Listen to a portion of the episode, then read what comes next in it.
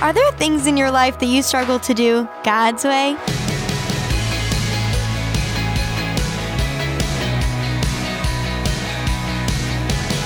Hi there, I'm Natty Anderson, and you're listening to Unlocked, your daily key to unlocking God's Word in your life. One of my coworkers was adopted as a baby, and she was reunited with her birth family later in life. She often talks about this experience and what it has been like meeting her family. And this leads me, believe it or not, to today's Devo. It's called Forgotten Royalty by A.W. Smith. Imagine you are royalty and didn't know it. Here's the scene you were kidnapped as a baby, then, after years and years, your family finds you. But even after they do, you're not sure how to live like royalty. You're offered a place to live in the palace, but you're afraid of the change, so you opt to keep on living in an old shack. Your parents, the king and queen, even bring you beautiful new clothes, but you decide not to wear them and choose to keep wearing your dirty, raggedy clothing. Wouldn't this be strange? Yet, as Christians, we sometimes live out a story like this. When we enter a relationship with Jesus, we become royalty. We are adopted into God's family as His beloved children. Our Father is a king, and not just any king, but the King of Kings, as we read in 1 Timothy 6 15 through 16. But sometimes we forget that we've joined Jesus' glorious kingdom of light and justice we're tempted to go back to our old sinful ways of living, to move away from the love God has for us and believe old lies, even if we now know those lies aren't true. Sometimes we fall into believing we are worthless, insignificant, unlovable, or just plain bad. We're tempted to run away from the rest God freely gives us and the royalty Jesus bestows on us, instead, choosing things that reflect the world's sin broken system. Things like greed, power grabbing, hatred, the list goes on.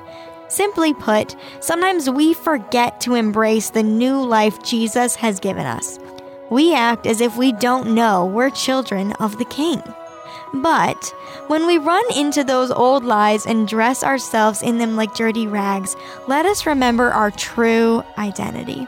We are children of God, His beloved heirs. We can know that we are infinitely valuable to God because Jesus died and rose again to save us and bring us near to Him. Whenever we stray from the goodness He has for us, Jesus pursues us and guides us home. What He says about us is true and His Holy Spirit empowers us to receive these truths and live more and more like Jesus, reflecting our beloved and royal identity as children of God. So, what are some questions going through your mind? In what areas of your life do you struggle to embrace your new life in Jesus? Consider taking a moment to talk to him about this. Or read Romans 13, verses 12 through 14, or Colossians 3, verses 1 through 17 for a little bit of help.